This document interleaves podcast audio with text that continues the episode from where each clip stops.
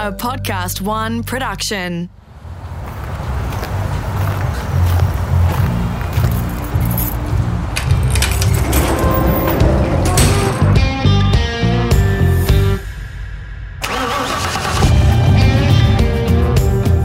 G'day, it's Rusty here, all set to shift into gear on part two of my podcast with former World Superbike star Aaron Slight.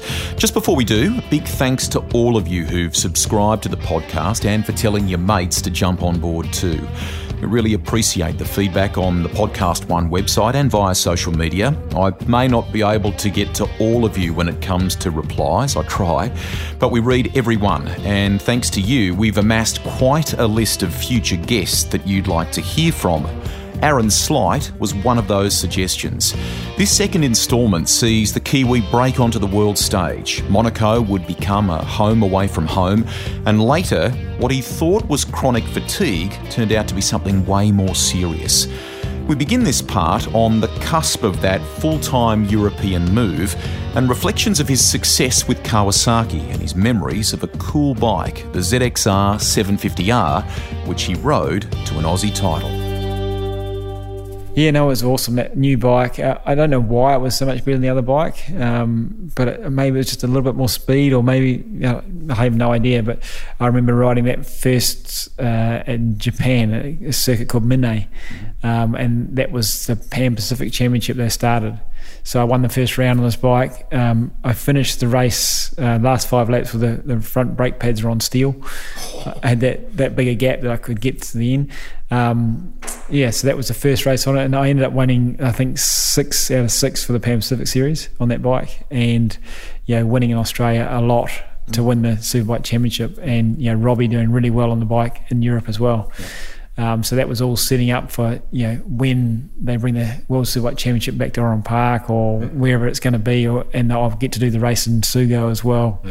Um, so yeah, that, that bike yeah brought me a lot of success, and you know we, we didn't do much to it at all. Really, it was just a cool bike. Yeah. It was a great period, and you know people will fondly remember that period for Kawasaki as well. And that kind of is how you would um, move into the World Championship, really, with, with a with a Kawasaki to begin with, wouldn't you? Yeah, and that's once again. So you know, you're saying, how do you plan hmm. to get to Europe? There's, there is no plan. If there was no Kawasaki Australia, there's no plan to go to Europe. If, if you know, if you're riding for Action Suzuki, they weren't going to Europe. So it was. This is this is like phone call to phone call, opportunity to opportunity Yeah. that comes out of. uh, I mean, I'm sure you hustled in a bit of that, but also others that came left of field, maybe. Yeah, yeah, no, exactly. And and you know why why does um, you know Australia have the factory bikes? They have the factory bikes because of Greg Hansford and all these other contacts for the years. And and why you know does Yamaha have it? because they're trying to beat Greg Hansford in Australia or whatever? So the the, the the choice of machinery in Australia was quite amazing, and you couldn't even get that in Europe. And so why when there's a brand new series starting, why are they looking at Australia to be you know to take bikes there? So we were very very lucky. You know, Robbie was lucky to be there. I was lucky to be there. You know, Mal Campbell was sort of on the end of it and didn't quite get there with Honda. Um, but you know, this is this new championship starting, and if it wasn't starting, we probably wouldn't have got to Europe. Amazing. So, your record, um, you know, in, in World Superbike terms, I think is um, it may a World Championship may have eluded you, but there's some amazing success along the way that that, that you had. Once your eyes are opened to it, and, and you know you clearly have a, a an affinity or, or a synergy with the you know with these with these bigger bikes. Was it just one track mind that that, you know um, you wanted to be world champion, or was it still in the manner you just described about you know paycheck to paycheck?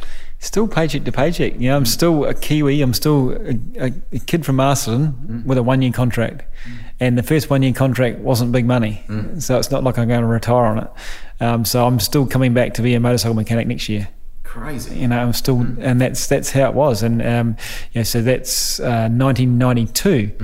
Um, I went to the World Championship, but to start the year was a rough start. Like 1991, I had a great year, um, and actually from we were in Western Australia. We had a, race in Adelaide, and I the week between I, f- I flew to Milan to meet with Peter Cliff, Clifford and Agostini. Yep. Um, So this is a good story that I'm glad you've that you you've brought up. We're talking about Giacomo Agostini, a l- a legend of the game, and at the time, I think he was trying to secure Kevin Schwantz, wasn't he? And you were going to be teammate to Kevin. There was a bit of gamesmanship in all this, wasn't there? Yeah, and, and my link there was um, Peter Clifford, who, who'd come out to New Zealand every year for the um, the uh, Wanganui Street Series.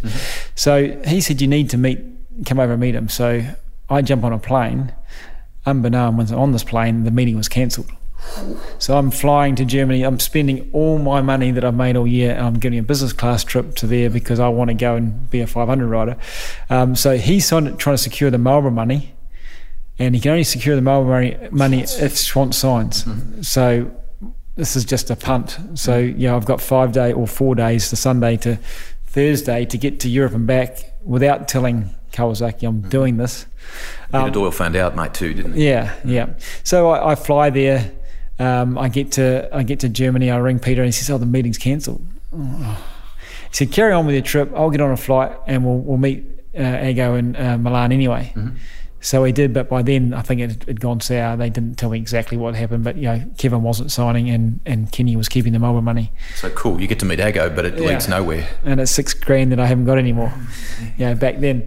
So I arrived back, um, arrived back in Adelaide, um, and yeah, I've got a cold from hell because I've been you know been up all night and flying to Europe. It's hard, mate. A, a week in, Yeah. back, backwards and forwards to Europe. Yeah, and I raced e- each weekend either side. I just won the F1 and the Superbike races in, um, in Wanneroo, and I get back to Adelaide, and it's a, a really cool picture of me and uh, Goddard uh, having come together in the last corner, and that was about winning that race as well.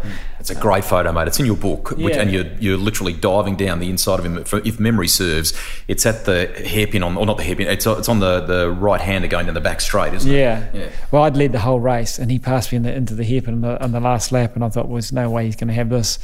Um, but yeah, so that was the very next weekend, and um, yeah, that deal didn't happen. Um, but because I was starting to look for other things, um, my contract for 1992 was to do the full championship, and then. Um, Gary Taylor rings me as well, and he wants me to ride the 500, which now Schwantz is riding da, da, da. So I'm, I'm trying to play two games here and I'm pissing Kawasaki off. Um, and I don't know if it's personal or not, but um, the 92 year, I didn't do the two Italian races. I came home to um, New Zealand while my bike and mechanics were at the track um, because I was supposed to be doing some testing. So that's how it sort of played out. Um, but in that year, I got to ride. Yeah, I'm still in favour with the with the Japanese, and I got to ride their new 250 V twin um, at Daytona in a, in a team run by Kork Ballington. Okay. Um, so that's my very first race for 1992 is, is Daytona. I'm over there. The bike is seizing every every time I ride it and throwing me on my head, and I'm losing confidence. And Kork's up me going, you know, I thought you were better than this. And once again, you know, the rider's not everything. Um, and we managed to finish the race. I'm the only guy on Michelin's. Everybody else on Dunlops. The tyres were wrong for the track. Um, didn't have a very good result. And I get on the plane and fly to Europe. And this is my first race in Europe, going to be almost a full world championship with the two races missed out that I've pissed everybody off. Get to Albacete and win the first race. So I win my first race in Europe hmm. in the World Superbikes. Yeah. And yeah, it's just awesome. Hmm. Then the next race I crash out. So I'm leading the world championship one minute and then I'm brought back to earth the next. Yeah. So that was that year how it started, and, I, I was I was there, you know, but I was never going to be in the championship because I was going to miss two races. How much though did that? Um, I mean, the paddock already knew you, but but did it make them sort of sit up and take even more note what you were what you were doing and the satisfaction in that to to win that race under those kind of circumstances, uh, first one on the Yeah. board, that must have been quite special. Yeah, yeah, it was, and I think they'd seen me in Australia, but they didn't think it was a bit like um, you know if you if you look at Mick Doohan's career, you know, going and, and winning those races on the Yamaha at Oran Park, you know, the the local boy winning the races, but I'd flown to Europe and I'd won it in their place, and so yeah, that was pretty cool. And and I had a bad weekend with Kork, and I just thought we stick that Kork, you know, the, you know, the bike wasn't that good, like I was telling you, you know, um, and yeah, so that that was the way it started, and um, but I'd st- yeah, I I did sign that contract with um, you know with with uh, two races missing, Mm-hmm. but I did sign another two year contract, so I was on for ninety three as well because.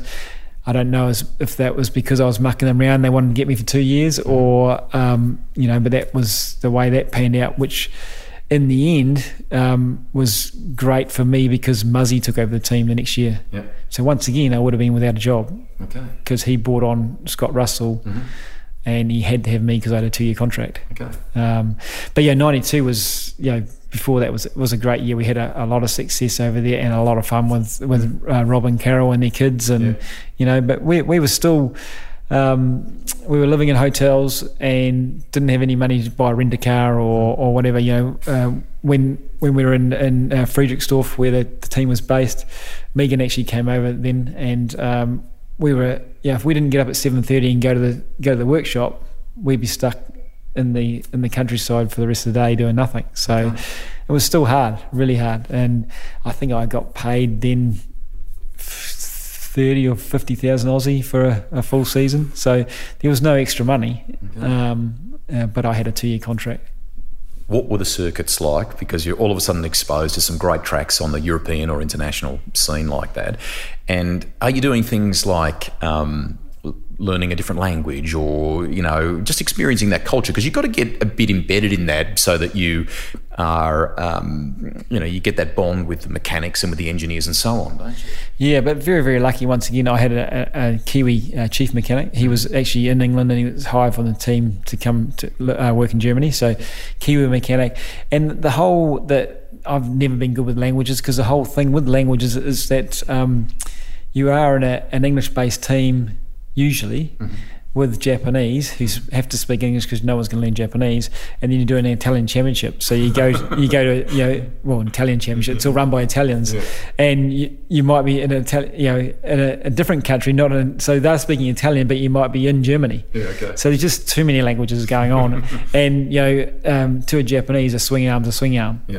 You know, there's no Japanese name for it, so you can get a, get away with talking to them about the bike because that's what it is. And so probably not much of the language, but um, that's what I have loved all about. You know, when we did race in Europe and having motorhomes and things, was you actually live it. Mm. Mm. You're not in a hotel. You're not, um, you know, getting a, a rent a car and driving to the circuit and back. Mm-hmm. When you're in the motorhome, you're going down and shopping for groceries and mm. you're doing what the locals do Yeah. and that was awesome. You know, and that, but that didn't sort of happen until the next year uh, because we're still now just sort of doing race by race, doing a lot in Japan still, flying back for eight hour tests and back and forward. Yeah, yeah.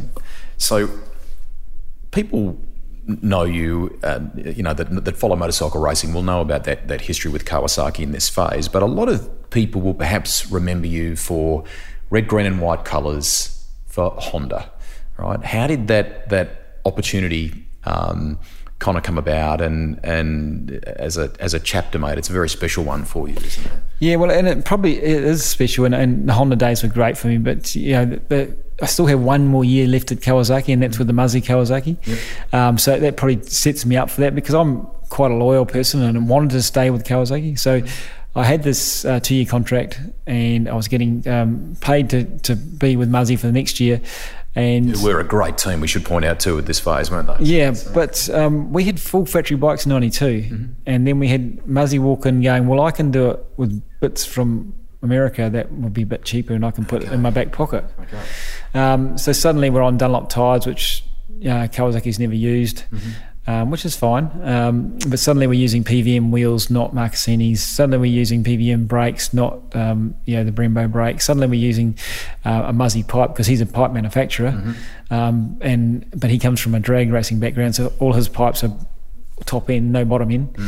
Um, there's all these differences. Suddenly, It's a significant shift in dynamic, mate, isn't it? In terms Yeah. of yeah. suddenly we're using um, you know we're using uh, valves that have come from um, not from the factory they've come from America because they can make them cheaper there so you know in a long weekend by the end of the race the, the valve clearance is starting to close up and you're losing horsepower so yeah this is all you're, you're saying yeah I'm, you don't want to bag anybody but this is the truth you've got a factory motorbike and the next year you you haven't really got a factory motorbike um, but you got Scott Russell great guy awesome rider and he's been riding these bikes and he knows how they work and he's got the same mechanics and he uses qualifiers like lollipops. You know, the- one suck and they're gone. And I'm from the, you know, I'm testing the um, the bikes, you know, the bikes all the time. I'm doing the tire testing because that's my background, and and so in the end, I'm doing the tire testing for him while he's checking on qualifiers and, and doing the fast laps. Um, so that was a new experience too. So I struggled for probably half a year, um, and then at the end of the year, I was on the same pace and I was beating Scott and getting told to slow down. So, um, yeah, at Monza, the, at the middle of, middle of the year, Monza, it rained. Um, Scott was leading. I passed him and pulled away and, and won the race and got told never, to, never going to happen again. Um, and from that, we went to uh, to Donington, and I Scott was in front. I caught him, passed him for both, and then did wheelies around for two laps. So everyone knew that I was backing off and got paid the bonus money for first. Because I said, if I'm going to do it again, you're going to pay me for Oh, where, yeah, I- yeah. where I'm going to finish. So for I got bonus money, two first place bonuses for Don, uh, for Donington. So at the end of the year, I'd got the hang of their bike, Mm-hmm. um, but it also we'd also had Sugo three quarters of the way through the year, Mm-hmm. and I'd taken a Kawasaki exhaust pipe and put a, a Muzzy emblem on it because I couldn't ride the thing. Wow. Mm-hmm. Uh, it just didn't have enough low down grunt for me. Um, and the factory said try this, so I did and never took it off. And I've actually still got it hanging in my shed because Do you? at the last race was Mexico, and Mexico was cancelled, and so I went to the shed and unbolted the exhaust because it was mine. It was mine, and it's still hanging there. Um, That's fantastic. And it, it made all the difference. You wouldn't you wouldn't think it could, um, but yeah, Scott had been riding those bikes like that and was used to it, and um, but he at the same Sugo race, they gave him a pipe and an engine, and he won won two race, uh, won the second race, not the first. I beat him in the first race. He won the second race, and I finished still back in eighth. Hmm. It made all the difference. And Kawasaki, it wasn't a factory team. You know, Kawasaki were paying Muzzy to run a team, hmm. and, and it was about what was left over is what he made. Hmm. So if he could shortcut it, he did. Um, yeah, it was a business thing. I'm not not not taking away, but it's a business thing. uh, But they were full factory bikes always with Kawasaki. But when we moved into that, it was different. So that was the end of Kawasaki for me. And um, I actually got the offer from Neil Tuxworth to ride a Honda, and I was torn. Um, so I rung Out of loyalty? Or out of law. So I actually rung Neville Doyle, uh, Peter's dad, and said, you know, What should I do? what should I do? Wow. Yeah, What did he say? and he said you just got to do what's best for you. Um, and I just didn't see the Muzzy thing heading anywhere good. Um, and I, I believed that Honda could do a good thing, but didn't know. Um, the RC45, RC30 was a great bike, so I was hopeful. Um, so signed with them, being an English-based team but a factory team, um, and that was yeah the best thing I ever did really. Amazing.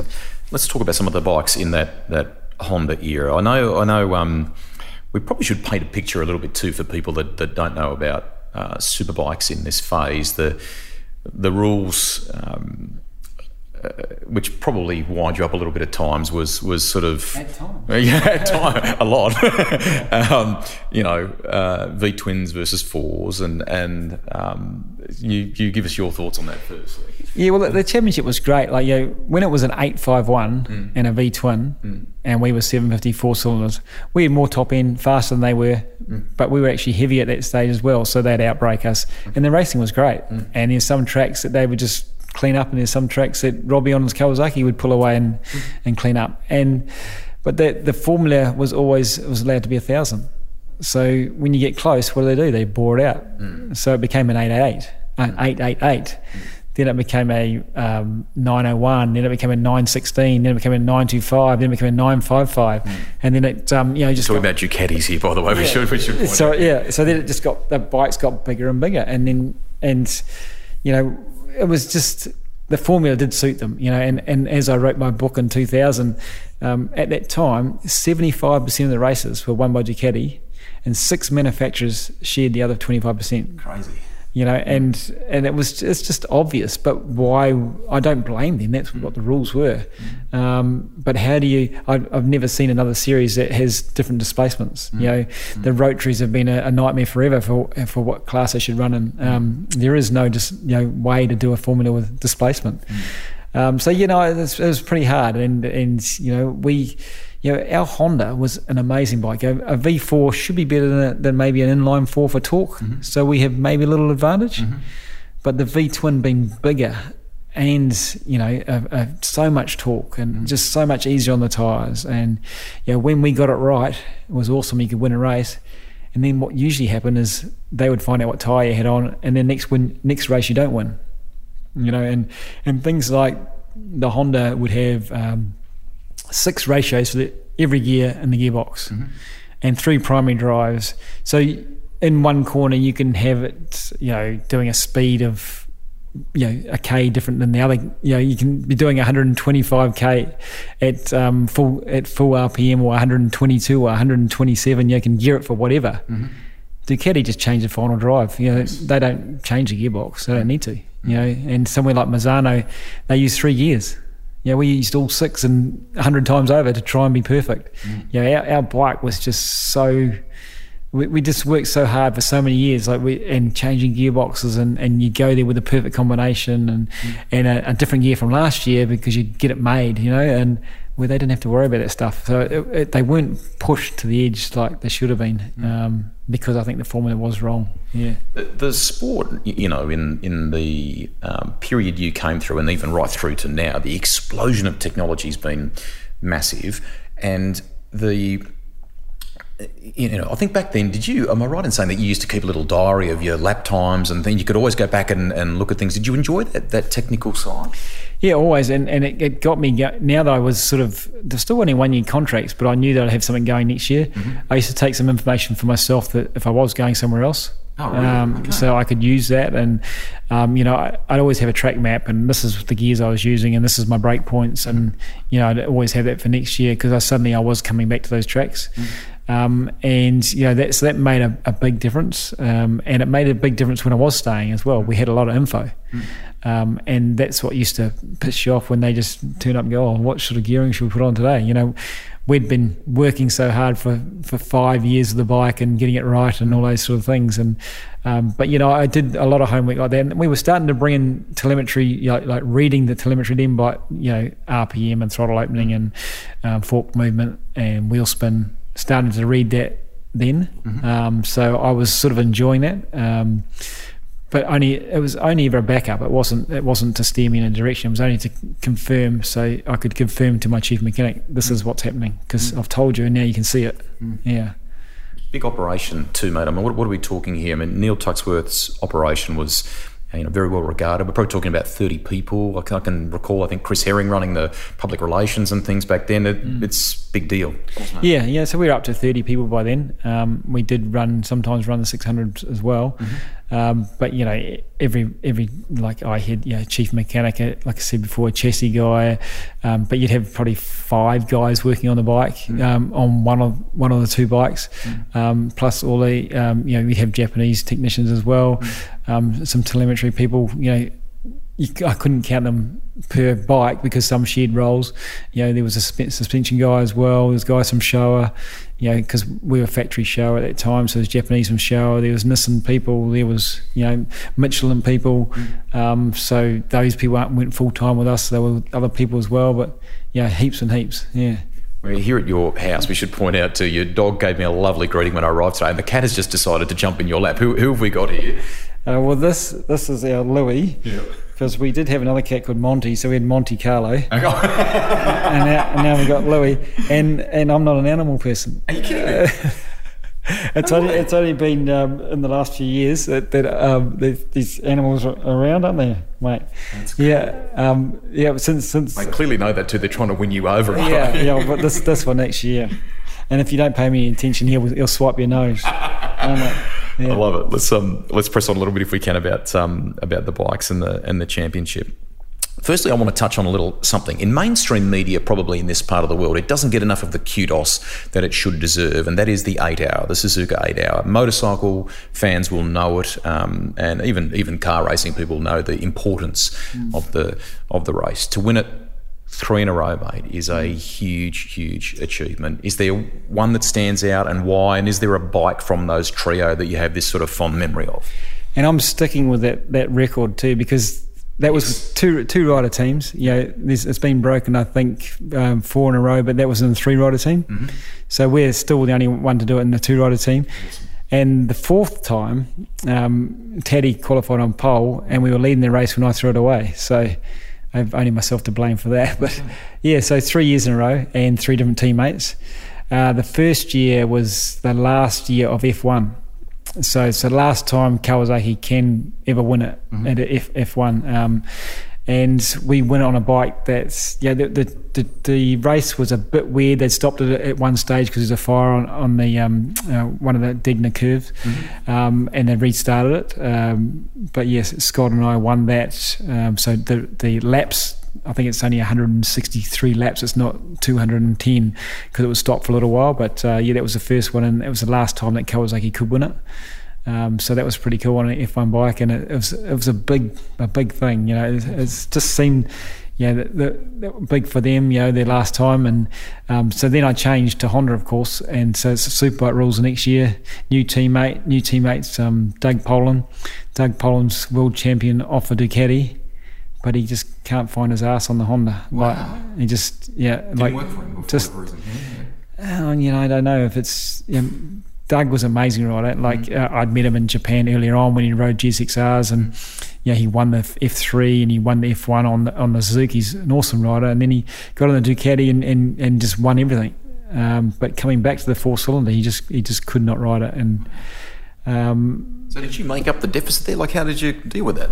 Yeah, well, that's what happened. Um, so, um, you know and Doug struggled a bit, but and like he should, he should have, he was the number one rider for uh, Castrol Honda, but I was always faster. And at the eight hour, yeah, I was faster again. Um, and it was it was me and him, and it was Terry Rymer and Scott Russell um, was who the race was between, mm. and Terry was a little bit slower than Scott, mm. so the teams are pretty pretty even. Mm.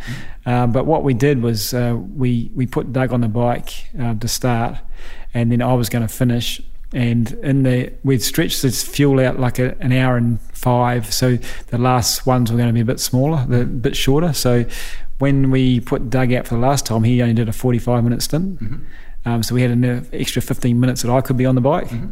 and Kawasaki didn't realise this for about four laps but then they twigged onto it that I got on the bike early and they they put Scott on the bike for the last hour as well, you know, hour to go, and we'd done an hour and, hour and ten. Epic. And I can remember going down the front straight and going turning into turn one, and he was pulling out the pit lane, and I just gave him the bird as he pulled it because I thought, well, you know, I'm, I'm, my tyres are hot, I'm on the pace, and, and he's coming out of the pit lane, and I'll have a gap, like, cause, and I'd won it with him the year before, so we were great mates me if he wasn't on me by the going into on the S's. He was on me for the last hour, and we were just we just battled for the whole last hour. And he only led me once, and it was off the back straight. Mm-hmm. And I think the Honda might have been a little bit better because we were fuel injected, so it might have altered for the air temperature at night. Mm-hmm. But he got past me, and then he it looked like he didn't know where the braking markers were because it was the dark. Uh-huh. So I'd led for an hour and I knew where I was going, and he got in front once and it was dark, and he broke early, and I passed him again. He never passed me. Wow and we won it by that year by 0.003 of a second after eight hours. So yeah, so that was awesome because the, the Honda was you know the 94 bike. Mm. I'd already lost points from uh, a fuel discrepancy. The bike wasn't that fast, mm. and so we managed to win it. Um, and I beat my teammate from last year. Fantastic. So that was awesome. Um, and then the next year I get teamed up with Taddy. Mm-hmm Taddy Okada, so Japanese. Mm. First time I met Taddy, and you know, Japanese are different people, um, but he was just so um, he was just a Caucasian Japanese. He was so cool, and I got there, and I was particular about things, and and you know handlebar position and all sort of stuff. And I can remember saying always, you know, I want this. And Taddy, every time he says, "Any okay? Any okay?" I want a new rear shock. Any okay?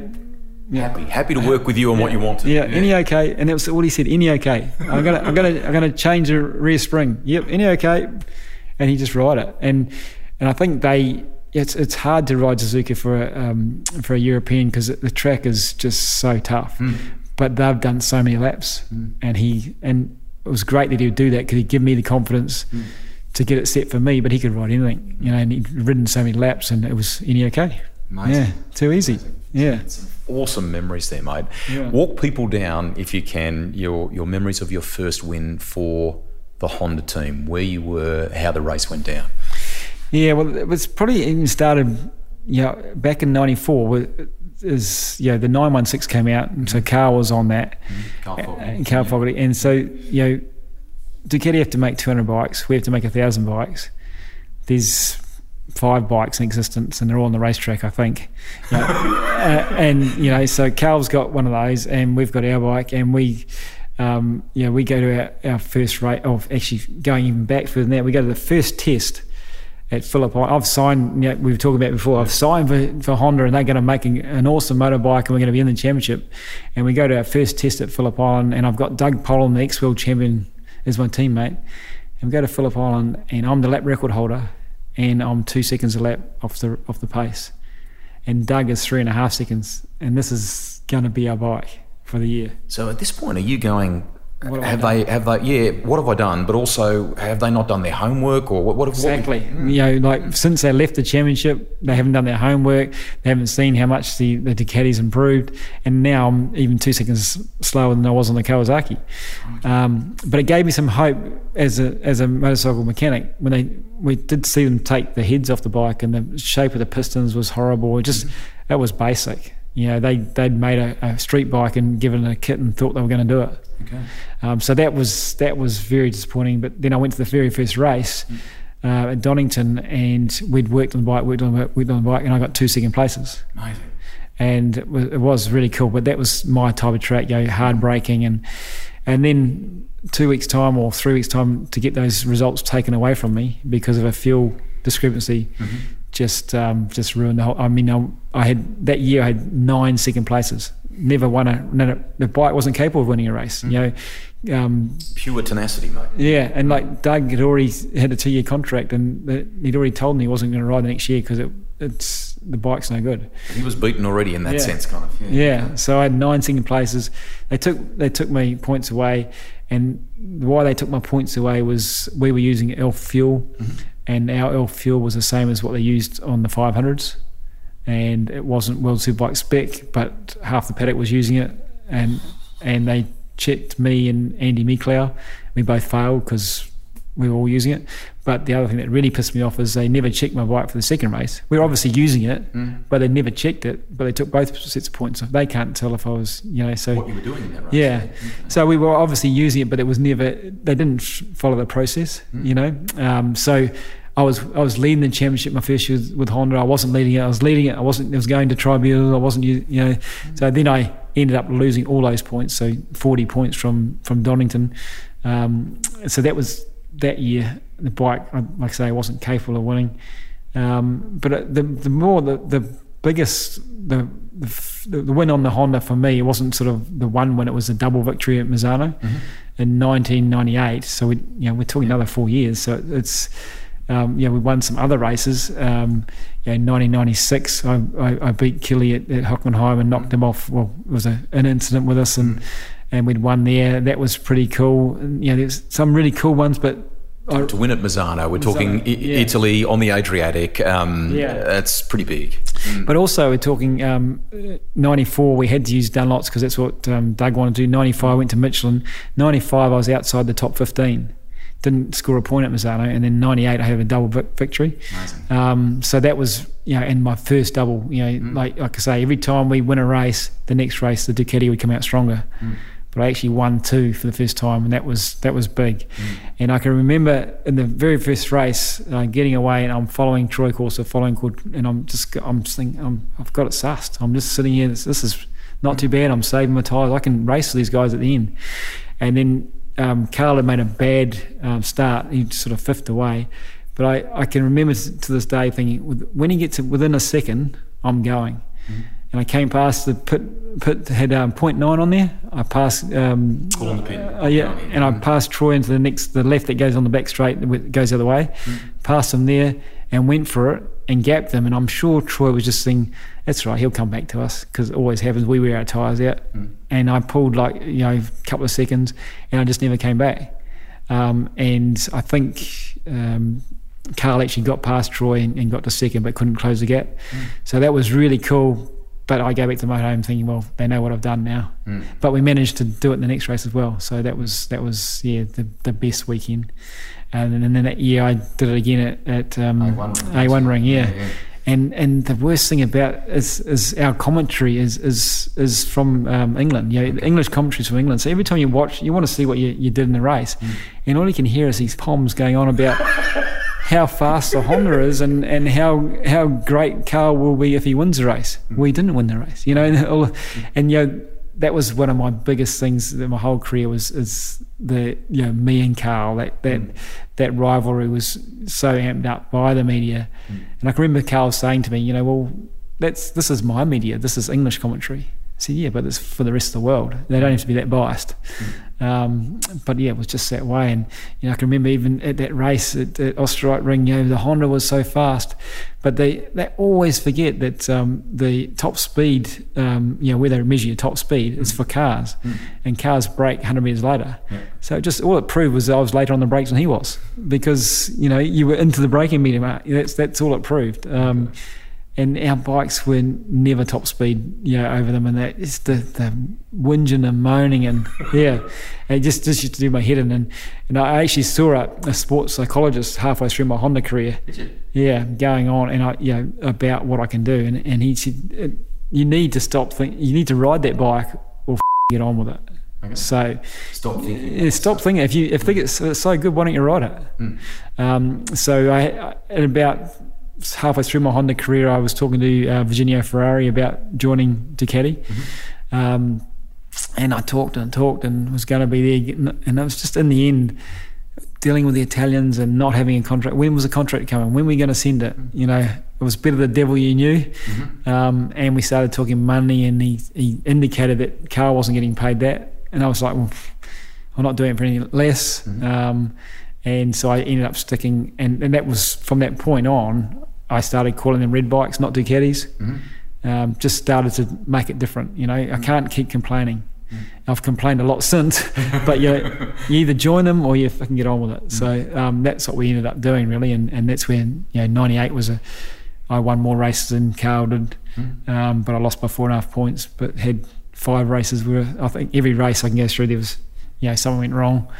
Um, yeah, so that was that was I was unbe- that was when I felt unbeatable that year. You know, I'm on. I I thought the bike wasn't as good as theirs, but I can win on it and I can win everywhere. Um, and it was just awesome. And then '99 started. Hmm. We had a bike that, you know, and during sorry during that '98 season, I was already starting to test the V twin. Mm-hmm. So I'm doing double duties, riding the V twin, riding the V4, doing the eight hour, doing all these things. And are we going to ride a V twin? Then '99, we're still on the, the RC45. Um, and this is where I'm starting to feel really bad. Um, so I'm having, I'm having these micro bleeds, which I, I don't know this, but I'm How far into the year are we talking? first test. Wow. Yeah, It's- I think there was a photo on social media a little while ago. It was me asleep in a wheel crate. Hmm. You know, during the test, I'm out the back having a sleep between mm. guys changing front forks, mm. and I don't know what's going on. And I've been seeing people, and you know, they're suggesting all sorts of things. And You spoke to Barry Sheene too, didn't you? You talked about uh, because he had chronic fatigue. yeah, and I thought it was chronic fatigue, mm. but what is chronic fatigue? No one's no one still knows what it is. Um, You're having ice baths and all sorts of things. yeah, yeah. Baz used to do. That's what he said. Yeah, this is what every morning I get up and I have a have a cold bath and gets me going and trying all these sorts of things. And you know, I'm just I thought I was losing my marbles, and um, it was just really hard work. And in the first race uh, we had at Donington, um, I, I made contact with uh, Colin Edwards, got knocked off by him and broke my finger. Um, and it was just a shit of a year. And then we finally got to the end of the year, and I had a had a bleed. Um, mm. The, the the bleed kind of, I mean, it's in the book. It's uh, quite a story, mate, and and the story perhaps in some ways.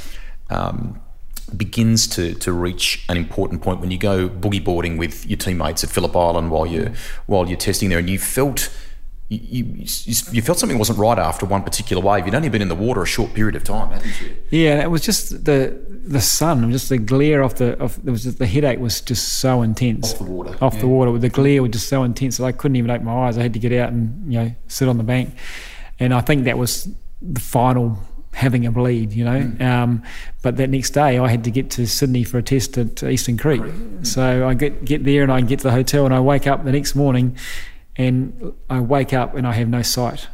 I have no sight at all, and I'm pulling curtains, going, I can't see. Mm.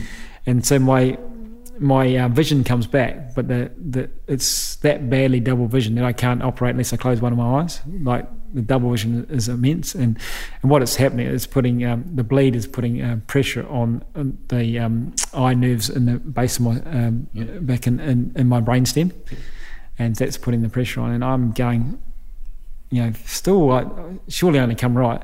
I go out to the track, swing, swing my leg over the bike, and ride for ten laps, and I'm, you know, five, ten seconds off the pace. Yeah. Which is a lot in bike racing Yeah. terms is a lifetime. You guys Yeah. are measured in hundreds. We're talking. You go out there and you tested the bike last week. You'll be within a second, within mm. five, four, three laps. Mm.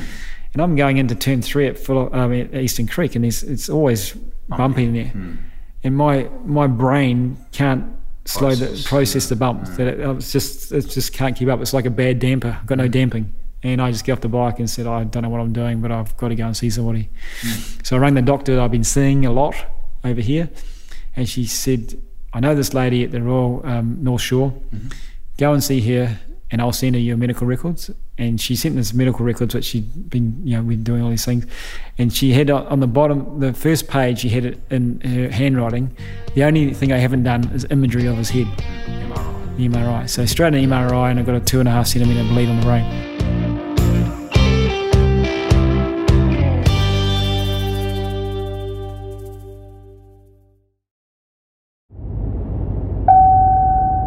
Heard that rodeo riders have the most injuries from their sport.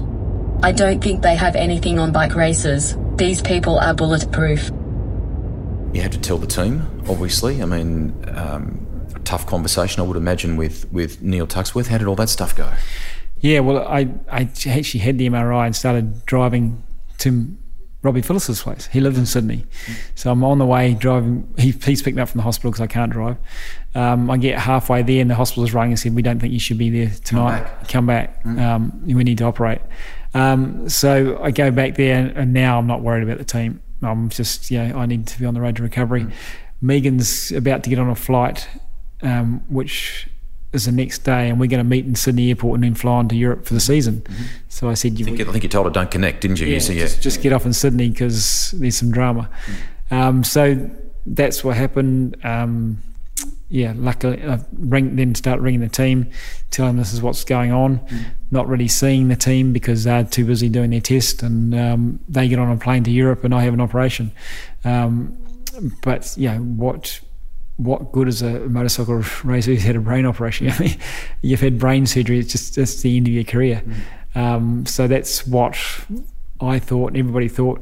Um, and usually, the weird thing about I'm still searching. I'm actually seeing a neurologist tomorrow in Wellington. really? Mm, because I still, yeah, I'm still not great. Uh, as in, I'm no symptoms at all, but I suffer from fatigue. You know, still to today. And I, but So effectively, it was it was a, a, bleed on the brain, uh, to about two centimeters or thereabouts. Is that right? And and is it effectively like a, a little bit of a stroke? What is yeah. it? Well, the, any bleed on the brain is called a stroke. But this, this, um, and usually you have a stroke and then you get rid of the stroke and uh, you get rid of the pressure and you're away. And it's usually only once. You only have one set of pressure. But this, mine was um, is a cavernous malformation, which is a, um, it's you're born with it. So it's a deterioration of, of say some veins. And they do have the. This is why I couldn't get over what was happening the year before.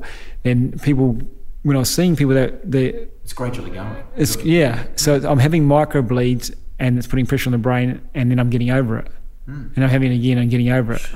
But they're only, you know, when you're talking two and a half centimeter, that's not very big anyway. But the micro bleeds must be tiny. Um, so that's why I, I struggle for information now. Is that is people think a bleed's a bleed and that's it, but when you have it for a whole year.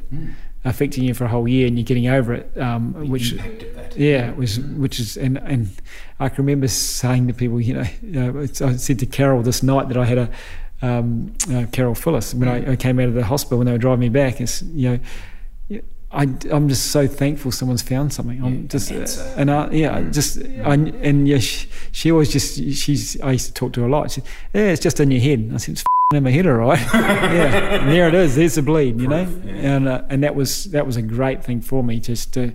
For, You weren't going mad, mate. yeah, I weren't going mad. And yeah, why why was it, did I get to 34 years of age and suddenly become a slow motorcyclist? You know, what what you know, what was going on? And and I struggled so much. And um, but yeah, getting over that, yeah, I don't know what you do as a normal person, but all I knew was motorcycling. So all it was was I was going to get back and ride the bike. Um, That's wild. So there's quite a there's a photo in the book of you know quite a big scar at the back of your your, your head. Am I correct?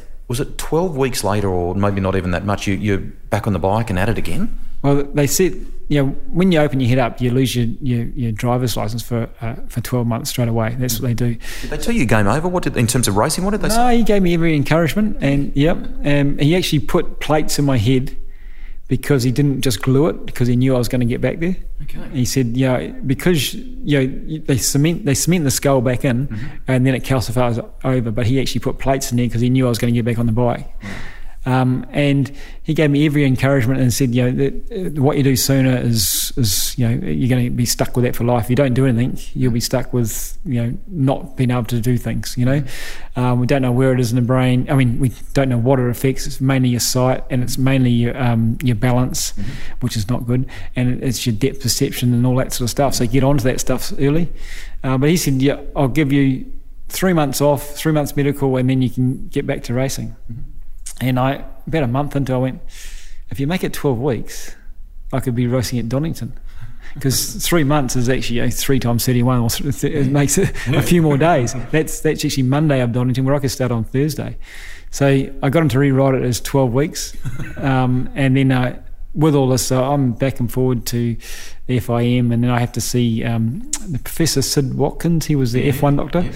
So when um, yeah, the, the guys had um, yeah, there was some big crashes in F1 at that stage too, and and was it um, what's his name? The F1 driver had, had a head injury as well, uh, and also I think Hakkinen, no, someone else had had, had bad. It could have been, there was crashes back then for uh, for Mika Hakkinen in Adelaide and yeah. things like that. And so he was seeing Mika then, okay. and that was about that. And so I had to not only fly back to Europe, but had to do all these tests with him as well. And then he had to come and watch me on the Thursday of the race at Donington to see if I was okay and all that sort of stuff. So that was, yeah, I had a focus, and and that's all I wanted to do. But uh, was get back to riding. But there's the thing with the head. You, you break your arm, you put it in a sling, you rest it. You can never rest your head. You're either it's either operating for you or you're asleep. You know, you can't you can't just turn off. So the fatigue and the tiredness was uh, immense. I can remember getting out of hospital in Australia. and I stayed in a B&B just around the corner from the hospital, and we walked up to the Hume Highway, I think it was, to a coffee shop. We're in Sydney here. This is uh, Royal North Shore. I suppose take it Yeah, that. yeah, and we walk up to the, this coffee shop, and I get there, and I said to Megan, "I can't even be here. The the noise is immense. It's just wearing me out. Wow. I need to get somewhere quiet." And and I'm not a, a great reader, but I remember I was reading this book one day, and I read it all day, like for ten hours, and the day was gone. And I just I started questioning myself, how how did to lose the day. Hmm. Hmm. but then I sort of said to Megan, well, at least I'm asking that question, you know. So because you, connecting. yeah, so you really just don't know, and you, s- hmm. it is so bad. It's, it's the, the fatigue and the rest you need is incredible. Um, so that yeah, for a good six weeks, I was you know sleeping all the time, and you know, I had to be in a dark room and all that sort of stuff. And but the focus was to get back to racing, and yeah. How did it feel when you got on the bike for the first time? Tell tell us about that. Well, there was there was two emotions there. Was was the was the V twin. Mm-hmm. So this is the bike I've been working on for eighteen months to beat these Ducatis. you know, this, so and I got on the bike and went, shit, this is easy to ride. Okay. You know, amongst the traffic and all that sort of stuff. And um, Simon Crafer had been riding in the races I couldn't ride. Mm-hmm. And immediately at Donington, I was I, my placings were better than his in the last three rounds. So I was feeling pretty happy with myself. Mm-hmm. Uh, but as the season went on, I started looking at the videos. I can see that I'm probably leaving a bike length too much gap. You know, my Compared to before. yeah, my reaction time is probably not there, and I'm I'm probably operating in the safe zone. Um, but I'm getting better and better and better. And um, but yeah, it, it was too early. Um, but you know, you can you can see it now looking back. But that's all I wanted to do, and and my results were better than Simon's, so I must be okay. And um, but you know, Colin was out front winning, Mm. um, so that was hard to take. Mm. You're talking about Colin Edwards, Texas mm. Tornado teammate, obviously. So, what then unfolds with the team? Because it's it's mate, it's super hard in, in motor racing when you're at the pinnacle like you are here, and you're you're an important cog in the machine.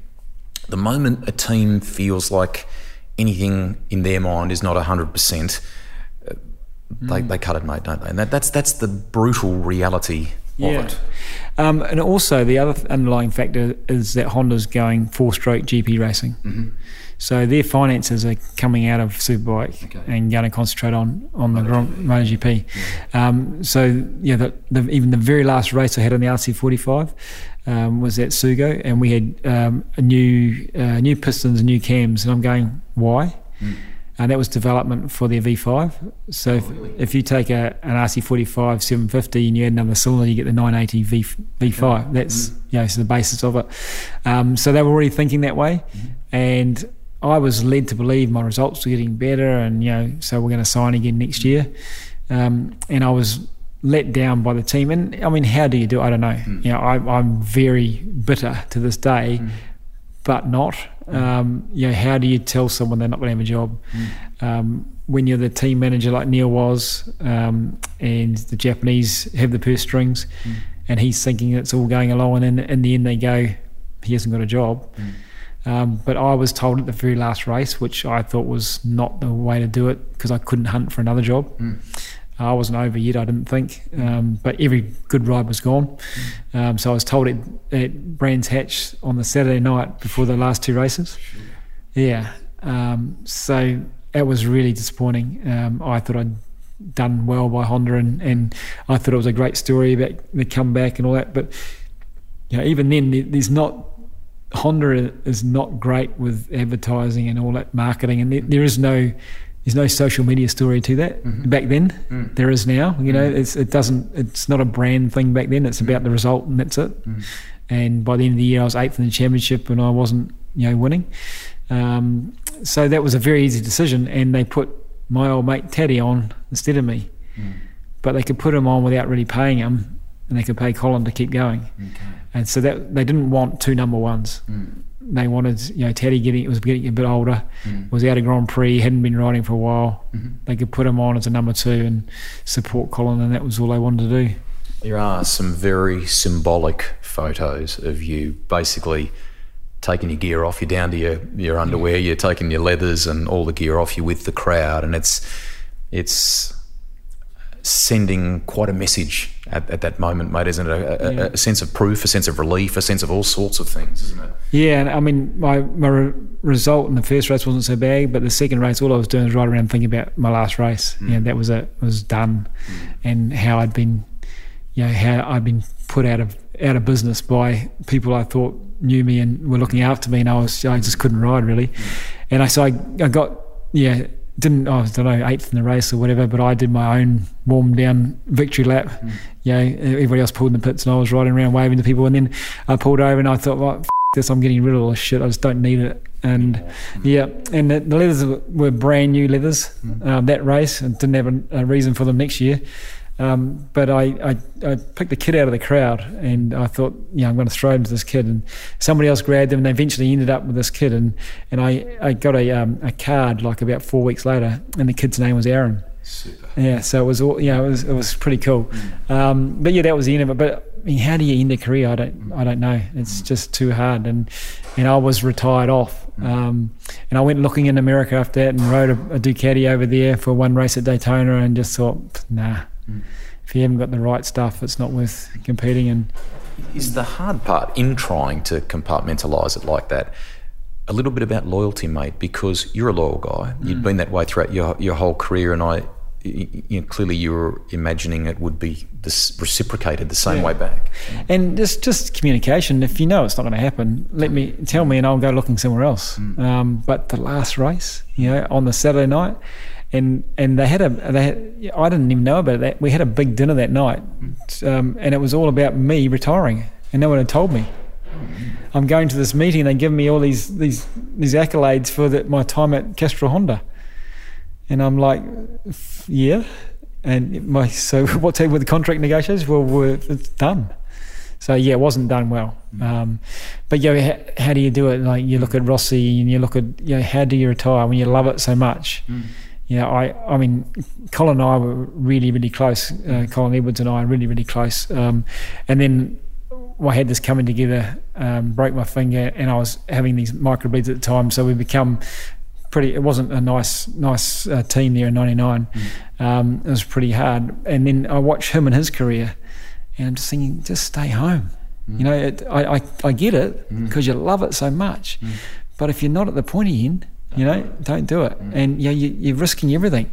Um, you know, it's not it's it's not to you know it's not to be bad. It's not a bad thing. Uh, I'm not trying to put him down for it because I can see how you do it. How, how do you retire? Um, and I saw it with Frankie as well. You know, do you just run out of rides? Do you just you know because because us as racers. Next weekend's going to be better. Mm. You know, you always it's always a great weekend, and next week's better. And if you have a bad weekend, you know you've had good ones, and you can repeat it soon. Mm.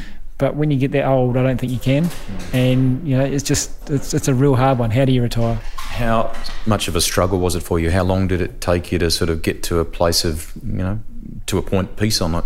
Yeah, well, that's where I just came back to New Zealand, like I said, and, and I wanted to get away from it. I mean, I can't watch other people having fun and, and, and people like, you know, ridden against Troy Corser and all these people, and they were still riding, they're still at the front. Mm. Troy won another championship in 2005, or whatever it was on a Suzuki. Mm.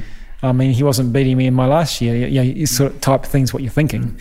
He probably was, but you know what I mean. You, you still think I can beat this guy, and and so you, you just can't even watch it because you could be there doing it. Yeah. A couple of things that we'll, we'll power to the end on here. Firstly, although the the focal point of our discussion is is World Superbikes and a, and a you know a wonderful chapter in many ways, albeit brought to a premature end, there was some flirtation, if you will, with 500cc. You got to test Mick's bike, didn't you?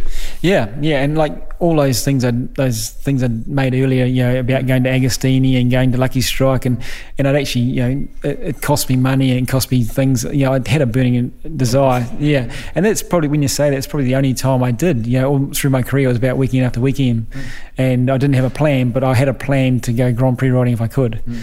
Um, so in, in 94, when I'd done so well in the Honda for a Honda that wasn't so great, I said, I want to test the 500. Um, What was that like? well, it- it's just another motorbike, you know, and that's the thing. Everybody goes, "Oh, it's amazing! It's a 500 and it does this and that." Yeah, I said, "Well, it's a it's a race bike. It's supposed to do that, you know." Yeah, and it's not like our bike that's a production bike and we've tuned it into a race bike. It's supposed to do that. Um, but I made a, a pact with, my, with myself that um, at the at the hairpin at um, Phillip Island and at MG Corner, um, I was going to be easy on it. I didn't want to end up high siding it in my head like a lot of people do. Um, so yeah, and I had a, had a great test. We were there for five days, and I had the last half day. Doug Polen had the last half morning on the bike, um, and as a time, I think I was 1.9 seconds slower than Mick. Mick had been there for five days, um, but I was as fast as Ito and Capirossi Fantastic. in half a day. And I was like, so where do I sign? and and at the time, like I say, the money was sort of super superbike. They said Mick gets paid, Capirossi brings money, and Ito's Japanese. So there's there's no room for you. Yeah. And um, so that was the end of it really. And, and that's where the end of my dream and I'm going to do this. And um, yeah, that's with the, the Honda. I did you know four strokes, and that was it. Mm. You've rattled off some great names in this in this chat that have been either rivals or teammates. Um, even Mick who you mentioned there a moment ago, from Carl Fogarty to Troy Corser, um, uh, Loris Capirossi there a second ago too. You were teammates to John Kocinski, who is a unique individual, mate.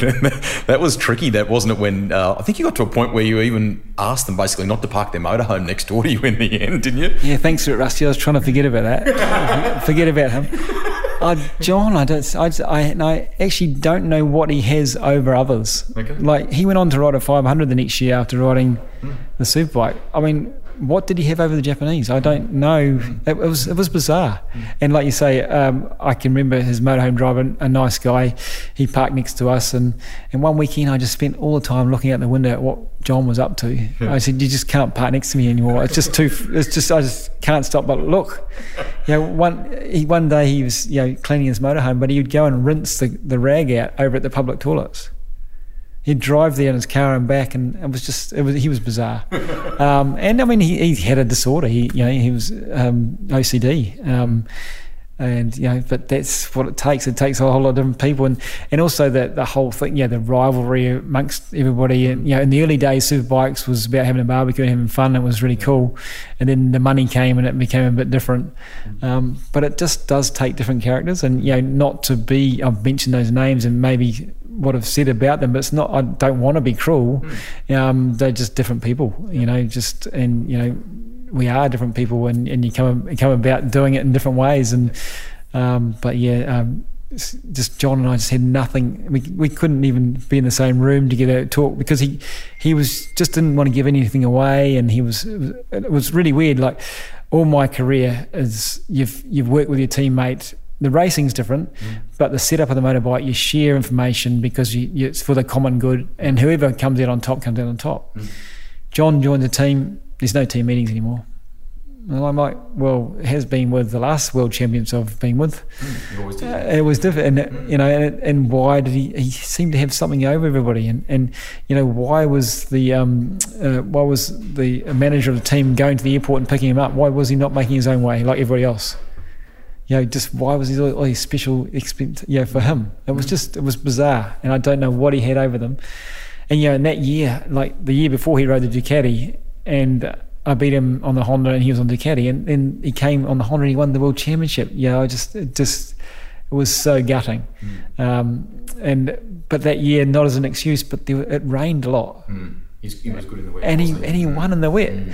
And I don't know how he won in the wet on the Honda and didn't win on the Ducati because the Ducati was a twin; it was easier to ride.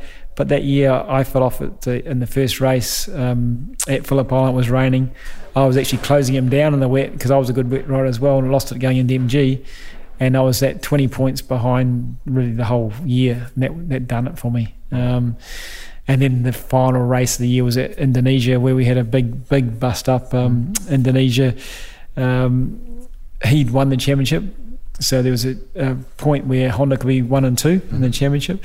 Um, so that was the request of him, I think, wasn't it? That that, that yeah, helped make that happen. It's a silent request. Yeah, we, we were at lunch and we, it was indicated that you know if we could help each other out for Honda to be one and two, we mm-hmm. would. Mm-hmm. So the first race got underway and I'd qualified pole, um, and I'm going around and I'm following John, going, man, he's going really really fast considering he's just won the world championship, there's nothing at stake, and I'm going to win the race anyway because that's the orders. Mm. And with the last lap, I pa- slipped past him and sort of back off the pace, thinking, well, I've done it now. I've actually raced him and beaten him, and I'll just get to get to the flag. He'll let me get the flag, and with two corners to go, he puts me out in the dirt. Crazy. And I just, I didn't actually go to the podium. I was so livid, and and I went to Neil and said, "What the?" And they had nothing, nothing to say. And I'm going, well, did I interpret our lunch differently than everybody else in the room, or what? Mm. So that cost Honda one two in that in that championship, and you know I had a, a, bad result the next. I think I got a third or a fourth instead of fighting for the win in the next race. I was just so perturbed what actually happened. Mm. Um, yeah, we I ended up third again. You did a bit of four wheel racing, but before we get to that, just quickly, you had some amazing haircuts over over your time. You're a quiet guy. I love I love chatting with you here now. It's terrific, but I mean, there was mohawks and all sorts of things going on back then, wasn't there? Yeah, and but why? I, I, I still don't know. Yeah. Uh, did, did Megan okay these? yeah. Well, it started in Australia actually. We had a hairdresser friend come and stay with us, and we shaved a bit out of here and a bit out of here back then. And then I started doing it, and and then it became an expectation. Once I started with colours, it was like, well, what's next weekend? And I actually felt it from the fans. You know, what are you what are you going to do? It's got to be different. Yep. You got to change. And for a whole year there, it was and and it was and I, I had there was no commercial you know sense behind it at all but it worked did work for me. You know, people noticed I was one different, of the yeah. different. And you know I wasn't just a Honda you know part of the team. I was my own person which it actually worked really well. Um, but I didn't know at the time. I was just doing it for a laugh. Um, I can remember it, uh, Robbie Phillis coming to um, Brno, and so he got the clippers out, and we we carved a checkered flag in the side of it. Yeah, it was just it was just something to do. Yeah. On your CV, there is a bit of time in the British Touring Car Championship. Even in recent uh, weeks before you and I have spoken, you've been in a an Aston Martin sports car doing a bit of four wheel racing, which is terrific. Um, that's been a good a good thing, I think, mate, hasn't it, for you to go off and, and do that? It, it, most two wheel races do struggle with it because it's not the same buzz. It just doesn't give you the same kick, does it? No, and, and, and the touring cars, when I did that in, in England, was, was amazing. Mm. but it actually started my career in, in the car racing and loved it and sort of ended it as well because people taking you out all the time. It's not like a motorbike. You know, they are very different. You know, when you you try too hard in a car and you end up in the gravel, you put it in reverse and back out. On a bike, you've got meat missing. You got skin off. You know, um, and people tagging you just for tagging your sake and taking you out and causing you a lot of damage. And so the buzz is there, but once you start getting that sort of you know people taking you out of the races, then you lose lose the glow. But um, it's it's a cool thing. I, I love. I've always loved cars. Um, and anybody can drive one, but it's hard to drive fast. You know, anyone can drive one to a second and a half of the car's limit, but to get that last second and a half is, is really tricky. And um, even yeah, I'm learning that today when I drove with Daniel Gorton in the Aston Martin. You know, still learning you know different things, and it's it is a cool thing. Um, but it's it's just it is different. You know, it's it's not motorcycling. You know, in a car, you're say 70 kgs strapped into one spot, mm. and the next driver is 70 kgs strapped in one spot. So to do that lap time, you brake at the same spot, you get on the throttle at the same spot, you do everything the same. But on a motorbike, you never do anything 100 percent. So it's always because I'm a bit of a late breaker, I do it this way. Mm. He brakes early and carries more corner speed. So you, your setup's completely different, and, and there's still something left for the individual. Yes. Where a car's a car. Clearly enjoyed. Yeah, yeah. Where a car, you can't manipulate manipulate a car at all. Mm. It stops where it stops and it goes where it goes. Mm. Yeah. You're a friend of Greg Murphy's, and you know there's lots of good Kiwi supercars races as you and I talk. One thing I don't know from the the um, research for the chat: did you test a supercar? And uh, if you know, if you did, share some details on that. I did actually, and it was through Greg. Yeah. um, it was at Calder Raceway. Um, I don't even know what year it was. I think it was a Kmart car, and and somehow there was a we were talking, and there could have been a chance of an endurance race or something like that. And I don't. How many laps did you get? Um, I probably ten or twelve over at, at Calder. Um, H pattern gearbox it would have been yeah, back then. yeah, all that sort of stuff. And the worst thing, I should have made sure that the seat fitted me. It didn't fit me, and I, it wasn't a, it wasn't a great test because Greg is bigger than me and, and all you know taller than me. Um, so I had fun, Mm. but I, I didn't don't think it showed my full potential, and we couldn't move on from there. Okay. Um, you know, I wish But I. there was a little bit of loose talk about maybe a Sandown and Bathurst kind of thing. Is that what you're saying? Yeah, yeah, loose talk. And, you know, Greg and I go way, way back, as in um, when he won his scholarship to, uh, the, Shell. yeah, yeah, the, the Formula Ford scholarship. I was at the same thing and I had a, a few drives as well, but I was still a, a racer. Okay. So I wasn't going to be able to win the scholarship. The next year I wanted to, um, you know, want to race as well. And um, so I, I um, rented a car off the same team who he won the scholarship. And Greg actually was my mechanic for a couple of races. Yeah. So Greg Murphy on the tools. Yeah. What's he like? but or, or mechanic mentor, you know, tell, tell me how to drive. So, um, so it was yeah, we've known each other for a long, long time, um, and that's where I was trying to push that thing, you know, um, and get into car racing. And, and I thought at the end of my career that there could be like that, you know, that swap over to supercars, but. As we know, the, the, the championship in, in Australia is so good, but there's a lot of money, and you've got to have a lot behind you to get into it, and it just wasn't going to happen. And as you know, mate, it's an ultra ultra competitive game Yeah. too. I want to finish, if we can, with love of motorcycles. How it all kind of started in in some respects for you. Have you kept a bike for now? Do you throw your leg over it every once in a while? What what is there in terms of just um, either maybe something that you've kept in an historical sense, or maybe just a, a nice bike that you've got for a ride on occasion? Yeah, well, I, I stepped away a lot and didn't ride anything, and I, I've always How long for? Um, I think I bought my first bike in two, you know, it was a 2010. So 10 years, bef- years. before I bought my first motocross bike to go trail riding on. Um, so the, I yeah, it was a 2010 CRF 250. Um, and you know, so I do a lot, bit of trail riding, and I've always have loved that. And I haven't really ridden on the road, and never rode on the road my whole life. Um, but I've bought an adventure bike, so I've, yeah, so I've got an Africa Twin, and yeah, and I love it. It's you know because you can go down to the shop on it. It's got steering lock to get around with your milk carton on the front, or you know, or you can end up on a gravel road or whatever. And and in this day and age with our roads like they are, and that it's great to get out in the back country. And you know, I'm I do prefer the tighter tar seals than the gravel, but you know, it's, and that's what I ride. And um, I've got a few other things. I've got a, a, a fat boy from years ago. I, I bought, bought one of them when, Ah, when- yeah, when the Terminator came out because I just thought I had to have one. Um, and I've got a, um, a 2016 Fireblade. Um, only bought it because it's the last bike with no traction control, no ABS, just because I rubbish it so much that I had to have one. Okay. You know, so I bought one of them because it's the end of that. Yeah, and I've I've got some 400 replicas of the the eight hour bikes.